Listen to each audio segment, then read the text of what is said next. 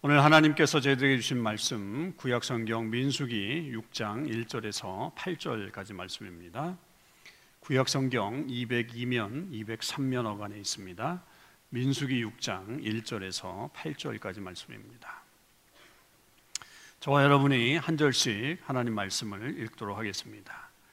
여호와께서 모세에게 말씀하여 이르시되 이스라엘 자손에게 전하여 그들에게 이르라 남자나 여자가 특별한 서원 곧 나시린의 서원을 하고 자기 몸을 구별하여 여호와께 드리려고 하면 포도주와 독주를 멀리하며 포도주로 된 초나 독주로 된 초를 마시지 말며 포도즙도 마시지 말며 생포도주나 건포도도 먹지 말지니 자기 몸을 구별하는 모든 날 동안에는 포도나무 솟아는 씨나 껍질이라도 먹지 말지며 그 서원을 하고 구별하는 모든 날 동안은 삭도를 절대로 그의 머리에 대지 말 것이라.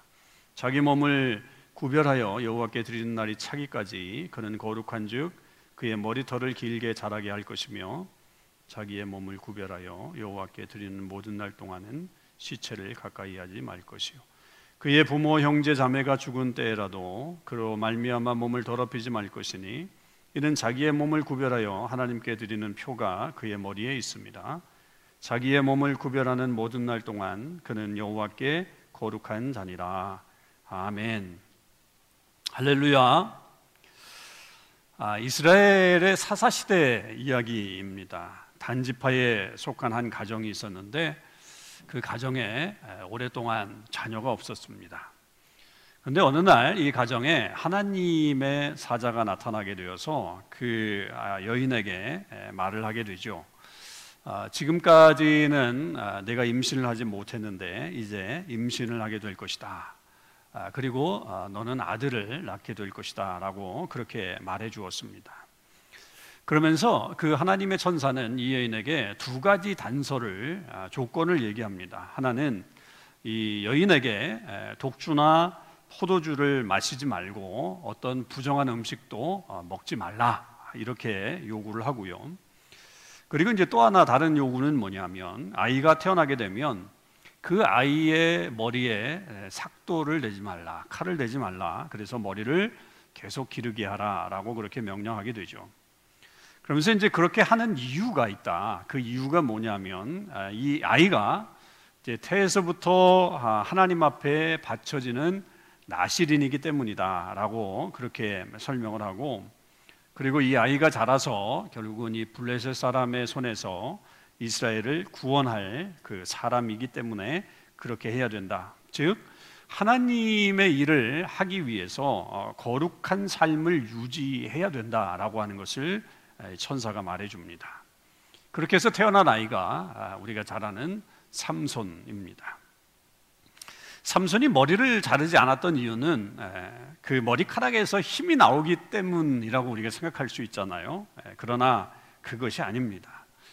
그것은 머리카락을 자르지 말라라고 했었던 그 하나님의 약속의 말씀을 지키기 위함이었던 것이죠. 그러니까 결국 이 삼손의 어떤 그 아주 왕성한 그 힘의 원천이 머리카락에 있었느냐? 아, 물론 뭐 머리카락에 그것이 이제 상징화되어서 나타나긴 하지만 저는 머리카락이 아니라 하나님 앞에 신실하게 살려고 하는 그런 믿음, 또 그 약속을 지키려고 하는 노력, 아, 그렇게 계속적으로 살고 있었던 어떤 계속적인 신실함 그런 것들이 있었기 때문에 삼손에 그런 힘이 있었다라고 아, 말할 수 있습니다. 여러분 우리가 이것을 잘 기억하고 좀 신앙생활을 할 필요가 있습니다. 왜냐하면 자칫 우리가 삼손을 생각하면서 우리의 신앙이 미신적인 믿음을 가질 우려가 있는 거죠. 마치 모세의 지팡이와 같은 어떤 그런 모습을 상상하는 거죠. 그러니까 모세의 지팡이처럼 우리에게도 하나님께서 좀 뭐 뭔가를 좀 주셔서 아, 그것으로 우리가 하나님의 일을 행할 수 있다. 그것만 있으면 우리는 하나님의 일을 잘할 수 있다라고 하는 그런 생각을 할 수 있지 않겠나 하는 우려 때문입니다. 겉으로 보일 때는 삼손의 머리카락이나 혹은 모세 지팡이가 정말로 하나님의 능력을 행하는 그런 것처럼 보이지만 그러나 정작 중요한 것은 뭐냐면 그 안에 담겨진 하나님의 말씀에 대한 순종 그리고 그것에 대한 믿음이라고 할 수 있는 거죠. 그러니까 그것이 훨씬 더 중요한 것이지 우리가 어떤 도구를 가지고 있기 때문에 하나님의 일들을 감당할 수 있다라고 하는 어떤 그런 어, 좀 아, 이상한 믿음을 가지면 안 되겠다라고 하는 거죠. 자, 삼손은 그런 면에서 보면 어, 모태 신앙자로 왜냐하면 모태에서부터 그렇게 어, 언약을 받고 태어났기 때문에 모태 신앙이라고 해 오늘날로 얘기하면 그렇게 할 수 있을 겁니다. 그러니까 태중에서부터 어머니의 영향을 받았고 그리고 그 스스로도 하나님과 약속을 지키기 위해서 평생을 나시린으로 살려고 했던 거죠. 뭐 우리가 알듯이 비록 중간에 삼손이 실수를 범해서 결국 머리카락이 잘리는 예, 그런 일들이 일어나긴 하지만 결국 그는 하나님과 그의 백성들을 위해서 아주 큰 일을 행하는 그런 사람이 되었던 것을 볼 수 있습니다. 그런 면에서 오늘 저는 이 어린이 주일을 맞이해서 아, 자녀들을 우리가 어떻게 양육해야 될 것인가에 대한 말씀을 좀 한번 살펴보려고 합니다. 어떤 분들은 아, 삼손을 그렇게 태중에서부터 길렀던 이유가 그렇게 아, 나신으로부터 태어날 때부터 나신으로 길렀던 이유가 매우 특별하게 태어난 존재이기 때문이라고 생각할 수 있습니다. 그러니까 분명 하나님의 어떤 계시를 통해서 그 아이가 태어났기 때문에 그리고 그것에 대한 어떤 예언이 있었기 때문에 그는 특별한 아이다라고 생각할 수 있죠. 그런데 그런 걸 보면서 그에 반해서 어, 우리 집에 있는 우리 아이들은 내가 기르는 내 아이들은 그런 특별한 아이는 아니라고 생각할 수 있겠다라고 하는 것이죠. 물론 삼손이 아, 특별한 인물인 것은 분명합니다. 아, 그러나 그러나 성경이 그런 인물들을 기록해 놓은 것이 여러분 단순히 어떤 위대한 사람의 영웅담을 들려주기 위해서 기록된 것은 아닙니다. 그러니까 극소수의 사람들만 일을 할 수 있다라고 하는 그런 것을 우리에게 알려주면서 아 나는 특별한 사람이 아니야라고 생각하면서 우리를 낙심시키기 위해서 성경이 기록되지 않았습니다. 그런 기록들은 전체가 다 우리에게 소망을 주기 위함이고 우리 역시 우리도 하나님의 일들을 잘 감당할 수 있는 사람들이다. 그런 것을 우리에게 가르쳐 주기 위해서 성경이 기록되어 있다라고 하는 거죠. 그렇다고 한다면 우리는 어떻게 그런 일들을 감당할 수 있는가라고 하는 것을 오늘 말씀을 통해서 우리가 충분히 배울 수 있는 거죠. 그래서 오늘 저는 이 나시린이라고 하는 것에 좀 집중해 보려고 합니다. 자, 삼손은 태어날 때부터 나시린이 되었지만 원래 이 나시린은 태어날 때부터 서원해야 되는 것은 아닙니다. 나시린에 대한 기록을 담고 있는 오늘 본문 2절을 보면 이렇게 되어 있죠. 이스라엘 자손에게 전하여 그들에게 이르되 남자나 여자가 특별한 서원 곧 나시린의 서원을 하고 자기 몸을 구별하여 여호와께 드리려고 하면 이렇게 되어 있죠. 그러니까 이 말씀 속에서 볼 수 있는 것은 나시린이라고 하는 서원은 태중에서부터 하는 것이 아니다. 남자나 여자나 모두가 할 수 있다. 이것은 뭐 성인이 돼서도 할 수 있다라고 하는 거죠. 그러니까 그것이 특별한 일이기 때문에 이 나시린의 서약을 하고 자기 몸을 구별해서 하나님 앞에 드리면 되는 거죠. 그건 뭐 나이에 불문하고 어, 그렇게 할 수 있다라고 하는 것입니다. 나시린이라고 하는 뜻은 뭐냐면 구별된다라고 하는 뜻입니다. 따로 구별해 놓았다 그런 뜻인데 아마도 어, 당시에는 특별한 어떤 목적이나 특별한 일을 위해서 그렇게 서약을 하는 일들이 일어날 수 있습니다. 그런데 이 나시린의 서약은 평생을 하는 것은 아닙니다. 오늘 말씀에도 보면 일정 기간을 하게 되어 있습니다. 다만 삼손같이 평생을 그 서약을 지키면서 살아야 했던 사람들도 있었던 것으로 보이죠. 이게 원래 법은 그렇진 않지만 그것을 평생의 법으로 여기면서 살아갔던 사람들도 나타나게 된 겁니다. 그러나 원래 이 나시린에 대한 서약은 원래 대체로 어떤 일정 기간 동안 그 서약을 지키게 되어 있습니다. 그런데 저는 이 말씀을 기초로 해서 삼손이 그런 어떤 삶을 평생을 살았던 것을 생각하면서 이 삼손을 기억하지 않을 수가 없어요. 그것은 뭐냐면 바로 우리의 삶의 어떤 모습이 이 나시린과 같은 모습이 일정 기간만이 아니라 일정 기간만이 아니라 평생토록 우리가 이 나시린의 서약처럼 살아간다고 한다면 하나님이 우리의 삶을 얼마나 기뻐하실까? 우리 자녀들을 이렇게 나시린의 서약처럼 그렇게 살게 한다면 하나님께서 그 아이들을 그렇게 길러낸다면 분명 하나님이 사랑하시는 사람이 될 뿐만 아니라 정말로 이 땅 가운데서 하나님의 멋진 일들을 감당하는 사람들이 될 수 있겠다라고 하는 생각을 해보는 거죠. 자, 그렇기 때문에 오늘 우리가 이 말씀을 한번 귀하게 여기면서 좀 생각해 볼 필요가 있는 거죠.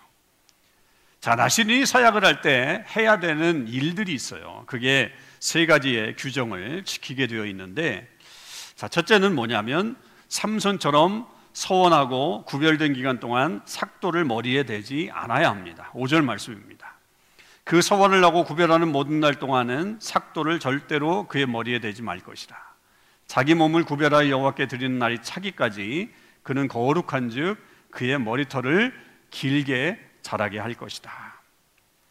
이것은 아, 이 머리털을 기른다라고 하는 것은 분명히 서약을 하고 있는 동안 그 서약을 하고 있다라고 하는 것을 분명하게 보이기 위한 표이기도 합니다.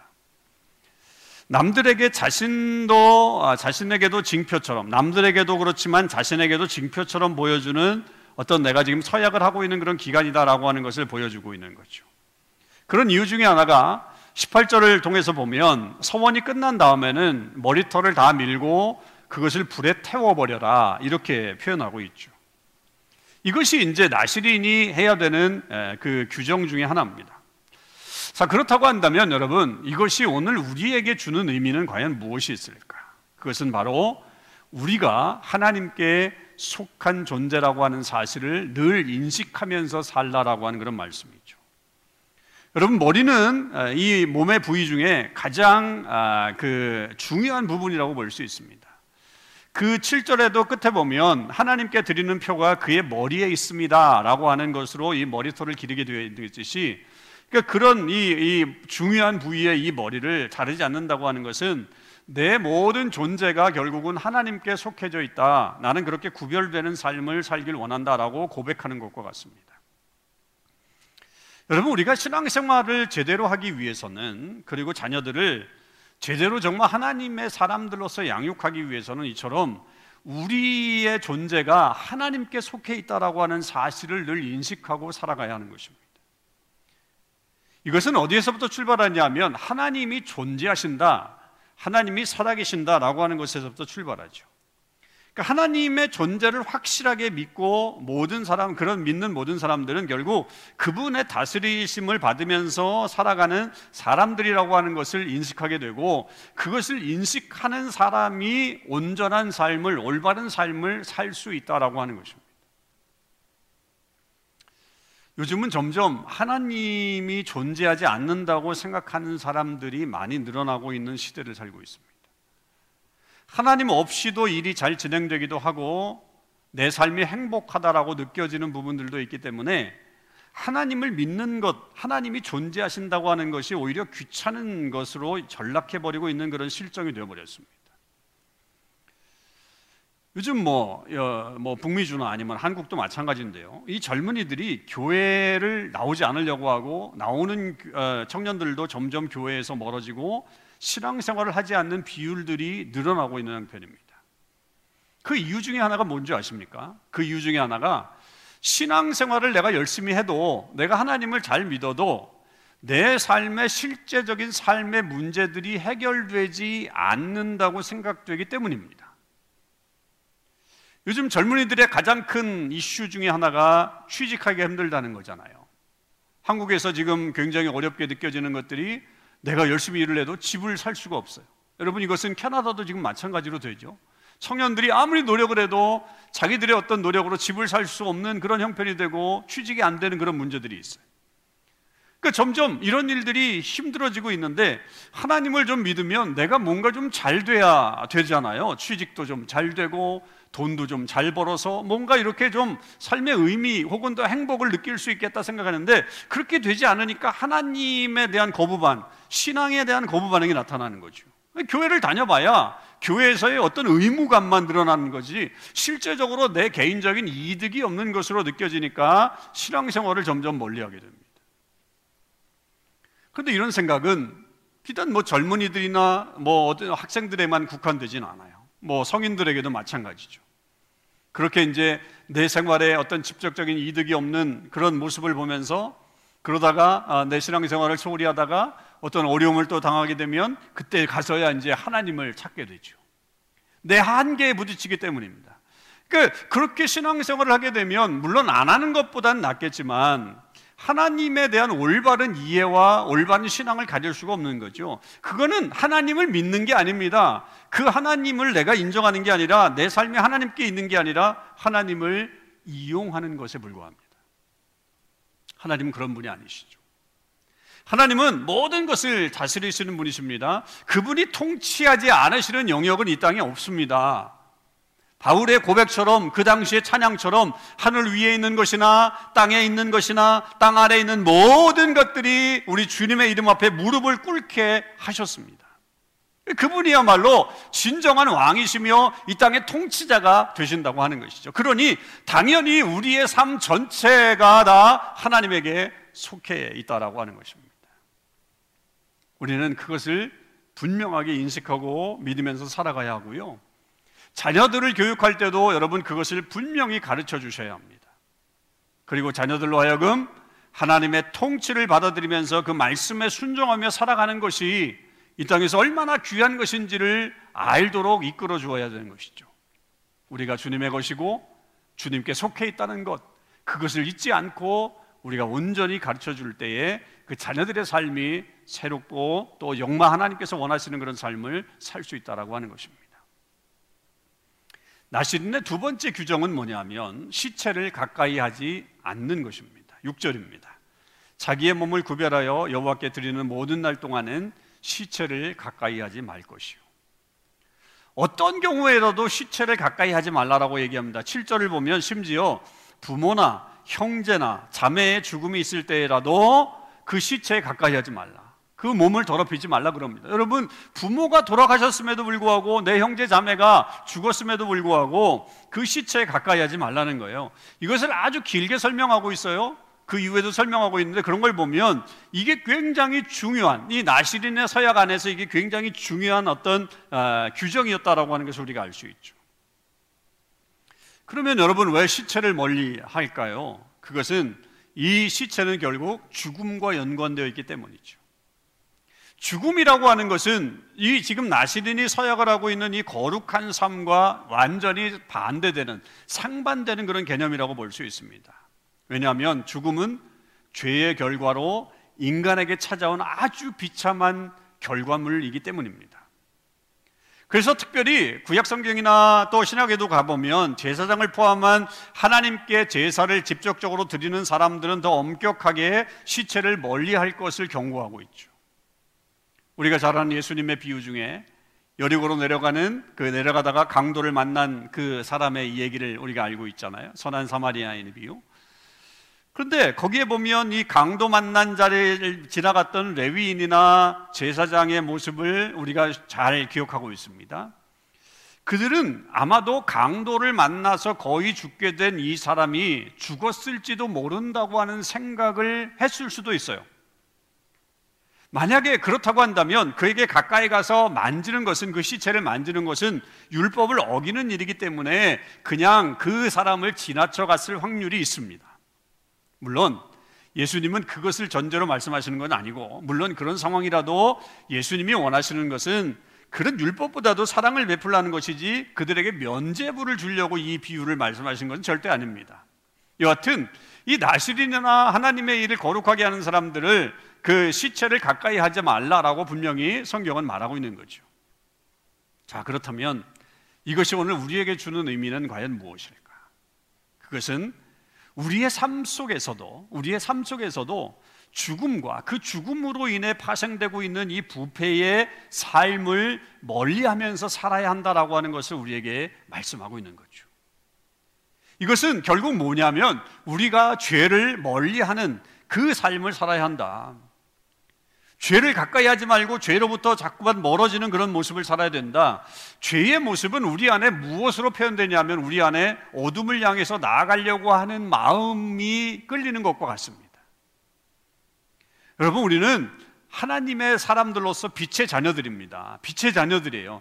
빛의 자녀들은 밝고 환한 곳에 거해야 합니다. 그래서 계속해서 우리가 그 빛된 삶을 살아야 되고 빛으로 빛을 비추는 빛을 비추는 그런 삶을 살아가야 돼요. 그런데 그런 빛의 자녀들이 그 빛에 거하려고 하지 않고 자꾸만 어둠 속으로 들어가려고 할 때 결국 그 문제들이 생기게 되는 거죠. 요즘의 문화가 우리를 점점 그렇게 어둠의 길로 이끌고 있습니다. 우리의 자녀들이 그런 어둠 속으로 점점 빠져가면서 올바른 길에서 벗어나서 사는 경우들이 늘어나고 있습니다.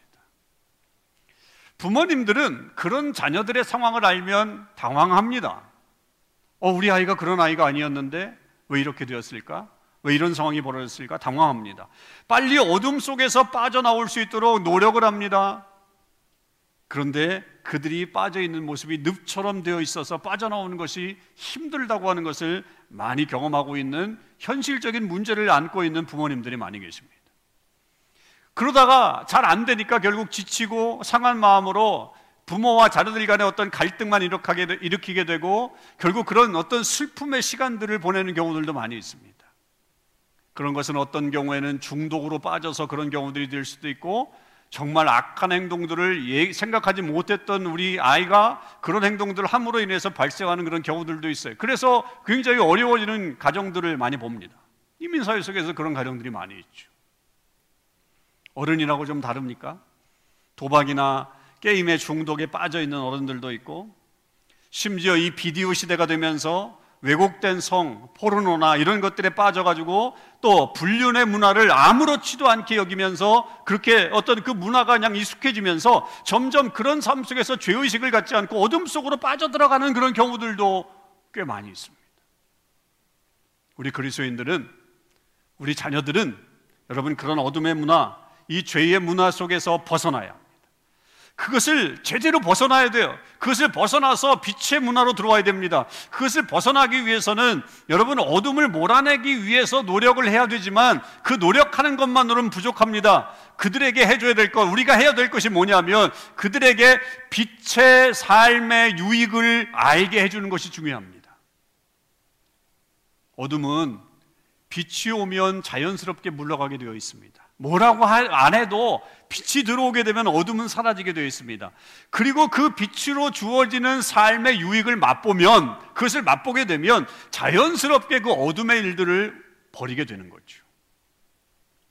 여러분 그렇다면 그 빛의 삶은 무엇입니까? 그 빛의 삶은 무엇입니까? 그것은 하나님의 은혜를 경험하는 거예요. 하나님의 은혜를 경험하는 게 빛된 자의 삶입니다. 그것은 십자가에서부터 출발하죠. 그리스도의 십자가로부터 출발합니다. 그 그리스도의 십자가로부터 출발한 하나님의 은혜를 경험하게 되면 그 은혜가 우리 마음속에 들어오게 되면 자연스럽게 우리 속에 어둠으로 향하고 하려던 그런 모습들이 멀어지게 되고 그것을 경험하게 되었을 때 하나님의 은혜를 경험하게 되었을 때 빛 대신 주님의 능력이 우리의 마음속에 자리 잡게 됩니다. 여러분 자녀들에게도 그걸 경험해 주게 해야 돼요. 그것을 경험할 수 있게 해줘야 돼요. 그저 어둠 속에서만 끌어내려고 하는 게 아니라 그 하나님의 은혜를 경험할 수 있게끔 도와줘야 된다는 거죠. 그러려면 야 은혜 받아라 교회 나가서 은혜 받아라 강요할 것이 아닙니다. 그런다고 아이들이 될 것이 아닙니다. 뭐가 돼야 되느냐? 부모님들의 삶이 가정이 그런 은혜를 경험할 수 있는 모습과 자리가 되어 주어야 합니다. 여러분, 자녀들은 가정 안에서 하나님의 은혜를 경험할 수 있어요. 교회, 교회 나가서 예배 드릴 때만 경험하는 게 아니라 가정에서 부모님들을 통해서 그것을 경험할 수 있는 거죠. 부모님들이 하나님의 은혜를 알고 그 빛된 자의 삶을 알면서 감사하면서 살게 되면 자녀들은 자연적으로 그것을 보고 비단에 계속 머물러 살게 됩니다. 은혜가 있으면 어둠은 물러가게 되어 있습니다. 빛이 오면 어둠은 사라지게 되어 있습니다. 은혜로 여러분의 마음속에 흐르게 하십시오. 그 십자가의 은혜, 하나님의 놀라우신 은혜를 여러분들의 마음속에 흐르게 하시면 그것이 빛된 삶이 되어서 자연스럽게 어둠을 물러내게 되는 그런 역사를 만들어가게 될 것입니다. 나시린의 세 번째 규칙은 포도주와 독주를 멀리하라는 것입니다. 3절입니다. 포도주와 독주를 멀리하며 포도주로 된 초나 독주로 된 초를 마시지 말며 포도즙도 마시지 말며 생포도나 건포도도 먹지 말지니 술을 멀리하라는 말씀입니다.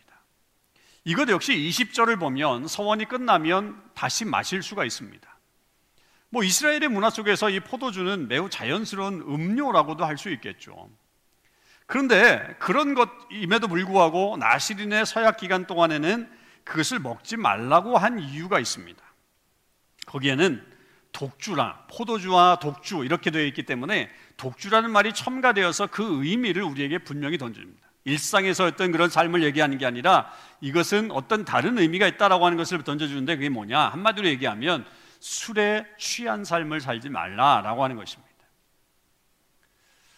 여러분 술에 대한 술에 취한 사람에 대한 어떤 재밌는 표현이 잠언에 나옵니다. 뭐 제가 예전에 성령 충만과 얘기할 때도 한번 인용했던 말씀인데 우리가 지금 잠언을 이제 묵상을 시작했는데 나중에 한번 또 보시죠. 잠언 23장 31절 이하에 보면 아주 재밌는 표현이 있어요. 포도주는 붉고 잔에서 번쩍이며 수운하게 내려가나니 이게 이제 술을 마시는 사람들의 어떤 모습을 얘기하는 거겠죠. 너는 그것을 보지도 말지어다 이렇게 되어 있어요. 그것이 아, 이술 마시고 이 포도주가 뱀같이 물 것이요 독사같이 쏠 것이며 또 내 눈에는 괴이한 것이 보일 것이요. 술에 취한 사람에게 괴이한 것이 보이게 한내 마음은 구부러진 말을 할 것이며 너는 바다 가운데 누운 자 같을 것이며. 술에 취한 사람이 이런 행동들을 하고 이런 마음 자세가 된다는 거죠. 돛대 위에 누운 자 같을 것이며 내가 스스로 말하기를 사람이 나를 때려도 나는 아프지 아니하고 나를 상하게 하여도 내게 감각이 없도다. 내가 언제나 깰까 다시 술을 찾겠다 하리라. 아주 아주 그 표현이 예, 뭐이 술에 대한 어떤 술 취한 사람의 모습을 잘 나타내는 그 마음까지도 이렇게 표현하고 있는 그런 내용인 것 같아요. 요즘으로 이야기하면 알코올 중독자 같은 모습이라고 할까요? 그러나 꼭 그런 상황이 아니더라도 술이 가져오는 폐해는 엄청난 것임을 우리는 알게 됩니다. 그렇기 때문에 이 서약을 한 나시리는 포도주와 독주를 멀리하고 거룩한 삶을 유지하라라고 하는 말씀을 하고 있는 거죠. 여러분 그렇다면 이 말씀은 오늘 우리에게 어떤 삶의 의미를 줍니까? 물론 당연히 술을 멀리해라라고 하는 그런 의미를 담고 있습니다. 어떤 분들은 음, 교회에서 술을 금하는 것은 이 한국 교회 문화다. 한국 교회 문화다. 서양 교회를 봐라. 서양 뭐 신앙인들을 봐라. 한국만 왜 이렇게 유독 그러느냐라고 하면서 한국 교회 문화 속에서 나온 것이라고 하면서 꼭 그러죠. 성경에 술에 취하지 말라는 말은 있어도 술을 마시지 말라는 말은 없다. 꼭 이런 말을 합니다. 그래서 교우들끼리 모였음에도 불구하고 그 모임에서 술을 즐겨하는 분들이 있습니다. 여러분, 그러나 그것은 매우 위험한 생각입니다. 위험한 행동이라고 할 수 있습니다. 사람들이 왜 술을 마실까요? 왜 술을 마실까요? 술을 마시는 것이 그들에게 뭔가 유익이 된다고 생각하기 때문에 마시는 것 아니겠습니까? 그것이 아무 유익이 없이 몸을 상하게 하는 것이다라고만 한다면 여러분 누가 술을 몸에다가 들이붓겠어요? 그들에게도 이 술이 주는 유익이 있다고 생각하기 때문에 마시는 것 아니겠습니까? 각자 뭐 다를 수 있겠지만 어떤 분들은 야, 내가 술을 마시면 마음이 정말 편해진다. 그 내 생각을 정리하게 된다. 아, 그리고 또 술을 마시면 한 잔 술이 들어가면 이 얘기도 잘 된다 말이지. 관계가 잘 형성된다. 이게 서로 뭐 저기 하다가 술만 들어가면 뭐 아, 얘기가 막 통한다. 어떤 사람은 근심이나 걱정이 있을 때 술 한 잔 마심으로 인해서 그것을 다 잊어버릴 수 있다. 뭐 그렇게 얘기하죠.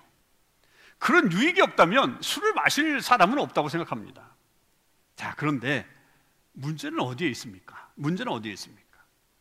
그것은 술이라고 하는 것은 내 마음에 비어 있는 어떤 것을 술로 채우기 위해서 마신다는 것에 의미가 있는 거죠. 그죠? 내 마음에 뭔가 비어 있는 그 부분을 이것을 마심으로 채우려고 하는 것이 있다라고 하는 것이죠. 그것의 핵심은 그래서 뭐냐면 바로 우리 안에 하나님이 채워 주실 수 있는 그 기쁨, 하나님이 채워 주시는 그 기쁨을 경험하지 못하기 때문에 그 빈 부분을 그것으로 채우려고 하기 때문이라고 하는 것입니다. 다른 말로 얘기하면 우리 안에 하나님과의 어떤 기쁨의 교제를 나누고 있지 못하기 때문에 그래서 우리 안에 기쁨이 충만하지 못하기 때문에 인공적으로 만든 알트피셜한 알트피셜한 그런 술을 가지고 그 기쁨을 채우려고 한다는 것에 있다라고 하는 겁니다. 우리 안에 주님으로 인해서 기쁨을 누리고 있다면 우리 안에 그 주님으로 인해서 우리 안에 충만한 기쁨이 있다고 한다면 굳이 그런 도구들을 이용해서 우리의 기쁨을 찾으려고 하지 않을 거예요. 뭐 그것을 함으로 인해서 우리가 그런 뭐 어떤 유익이 있다라고 하는 것을 찾지 않아도 충분히 술을 마시지 않고도 하나님의 기쁨을 가지고서 우리가 그 기쁨에 충만한 것으로 가지고서 우리가 그 사람들과 관계도 할 수 있고 내 삶의 어떤 고독과 그런 외로움을 이겨낼 수도 있고 또 여러 가지 문제들을 함께 생각하면서 그것을 이겨낼 수도 있는 거죠. 그래서 성경이 우리에게 말하는 게 이겁니다. 술 취하지 말라. 이는 방탕한 것이니 오직 성령으로 충만함을 받으라. 오직 성령으로 충만함을 받으라. 성령이 주시는 기쁨, 주님이 주시는 기쁨이 있으면 술에 취하는 것보다 훨씬 더 큰 기쁨을 누리게 된다는 거죠. 그 기쁨이 없기 때문에 술을 찾는 것이고 결국 이 말씀은 하나님 안에서 우리의 기쁨을 찾으라. 하나님으로 만족하며 살아라. 하나님 안에서 우리의 삶이 풍족한 삶을 누려라. 라고 하는 것으로 말하는 거죠. 자녀들에게도 마찬가지입니다. 그들 안에, 그들 안에 하나님의 사랑이 충만하게 거하게 되면 그것이 다른 것을 찾아서 헤매지 않아요. 우리 자녀들이 다른 것을 찾아서 헤매지 않아요. 부모님들이 자녀들을 충분히 사랑해 주어야 합니다. 충분히 사랑해 주어야 합니다. 여러분, 자녀들이 느끼는 하나님에 대한 사랑은 부모님들을 통해서 오게 되어 있습니다. 물론 그들이 개인적으로 하나님을 만나서 그 하나님으로 기쁨을 채울 수도 있지만 하나님에 대한 기쁨은 하나님으로 충만해질 수 있는 기쁨은 부모님들로부터 일차적으로 채워지게 되어 있어요. 자녀들이 느낄 수 있는 사랑을 해주시기 바랍니다. 자녀들이 느낄 수 있는 사랑. 일방적인 내 사랑이 아니라 그들을 생각하고 배려해 주는 사랑을 하게 되면 자녀들이 세상이 주는 유익에 탐닉되거나 빠지지 않게 될 것입니다. 하나님의 그 사랑이 부모님들을 통해서 흘러서 그들 안에 기쁨이 넘치게 해주면 그 자녀들이 다른 것으로 만족하면서 다른 것에 빠져서 아티피셜한 어떤 그런 인공적인 기쁨에 만들기 위해서 그렇게 빠져들지 않는다라고 하는 것이죠. 여러분, 오늘 말씀을 통해서 우리는 나시린이라고 하는 것을 생각해 봤고, 나시린의 서약을 통해서 우리 자녀들을 어떻게 길러야 될 것인가, 또 우리의 신앙의 모습은 어떠해야 될 것인가를 생각해 봤어요. 나시린의 서약은 분명 일정 기간만 아, 이렇게 포함되어 있습니다. 특별한 이유가 있었겠죠. 그러나 삼손과 같은 경우는 평생을 나시린으로 살았습니다. 그래도 실패하기도 하고 어려움을 겪기도 했습니다. 저는 그것이 우리에게 의미가 있다고 생각합니다. 우리의 신앙은 계속되는 거예요. 일정 기간만 우리가 하나님 앞에 잘하다가 또 그렇게 사는 게 아니라 또 했다가 또 일정 기간만 헌신하는 게 아니라 우리 평생 끝까지 거룩하게 살라고 하는 것이 우리 주님께서 우리에게 명령하신 삶입니다. 그러기 위해서는 우리 평생 나시린의 서역과 같이 내 마음의 중심에 하나님을 모시고 하나님을 내 모든 것의 존재임을 존재 근원임을 깨닫고 내 죄를 멀리하고 십자가의 은혜를 누리면서 살고 또 우리 안에 다른 것이 아닌 성령으로 가득 채우면서 그 기쁨을 충만한 가운데 살아간다고 한다면 그것이 나시린의 서약을 이루는 것이요 평생토록 하나님께서 원하시는 거룩한 삶을 살아가는 그런 모습이 될 겁니다. 여러분 우리 자녀들을 그런 거룩한 자녀로 세워가십시오. 그렇게 만드십시오. 그것은 하나님께서 우리에게 원하시는 그런 모습이라고 여겨집니다. 특별한 자녀이기 때문에 그렇습니다. 하나님께서 그 자녀를 선택하셨기 때문입니다. 그런 자녀들이 되시길 바라고 또 그런 성도들이 되시길 바라고 그런 가정을 이루어서 하나님께서 기뻐하시는 귀한 삶을 끝까지 살아가는 저와 여러분의 삶이 되시기를 주님의 이름으로 축원합니다. 기도하시겠습니다. 하나님 감사합니다. 오늘 저희들이 이 귀한 주일, 특별히 어린이 주일로 하나님 앞에 예배를 드리면서 우리 자녀들을 어떻게 길러야 할지를 다시 한번 생각해 봅니다. 또한 우리 자신의 삶도 어떤 것인가를 어떻게 살아야 할 것인가를 되돌아봅니다. 나시린의 서약처럼 아버지 하나님 저희들도 평생을 주님 앞에 헌신하며 살아가는 자들이 되게 하시고 우리의 거룩의 삶을 향해서 나아가는 주의 백성들이 되게 해 주시옵소서.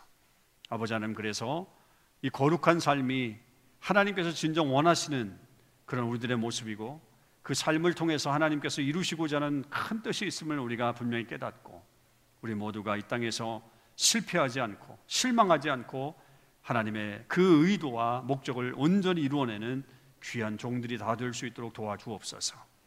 특별히 우리 자녀들을 위해서 하나님 이 시간 기도합니다. 특별히 공부하고 있는 우리 어린 자녀들 중에 지금 1년 동안 또 그 이상 계속 학교를 가지 못하고 집에서 힘들게 공부하고 있는 자녀들이 많이 있습니다. 그 부모들을 길러내는 우리 어, 그 자녀들을 길러내는 우리 부모님들이 또한 매우 힘들어하는 시간들도 있습니다. 하나님 저들에게 은혜의 은혜를 덧입혀 주시옵소서.